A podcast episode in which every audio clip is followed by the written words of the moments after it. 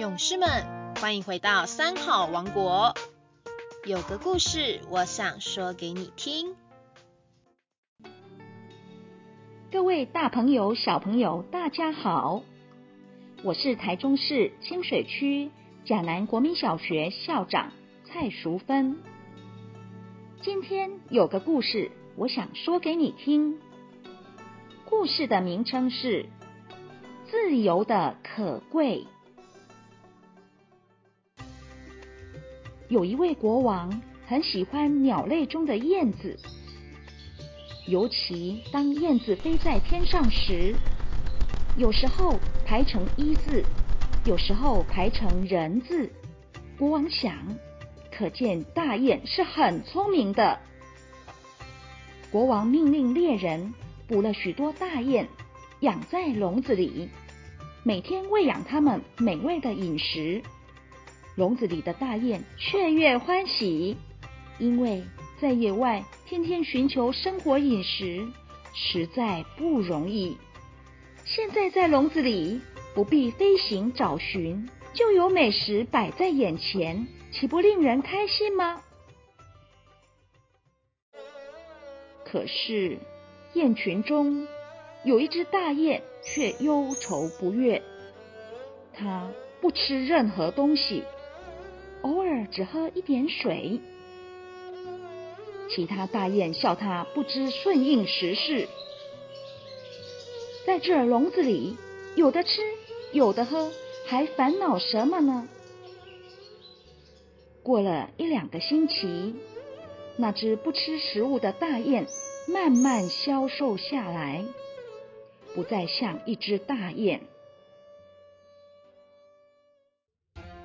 有一次，趁着猎人不注意的时候，瘦小的大雁从笼子的铁缝钻了出去，恢复自由之身，重回天空，快乐翱翔。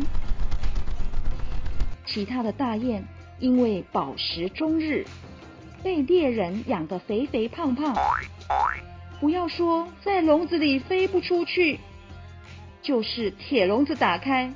它们也飞不动了。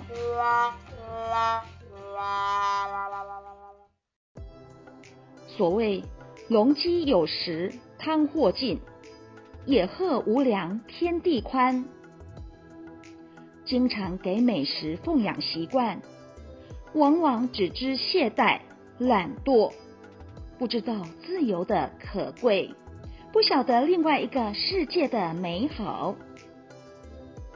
因此，有人说：“牛马畜生，水草之外，别无他求。”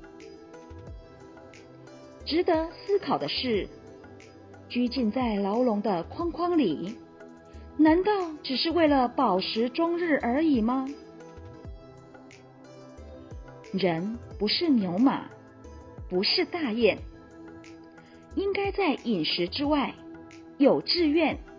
有理想，有抱负，为我们的国家、社会、种族、社区、家庭、朋友、子女努力奉献。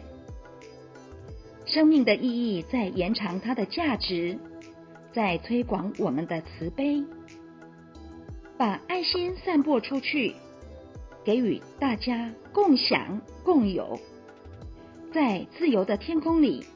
广结善缘，这样不是很好吗？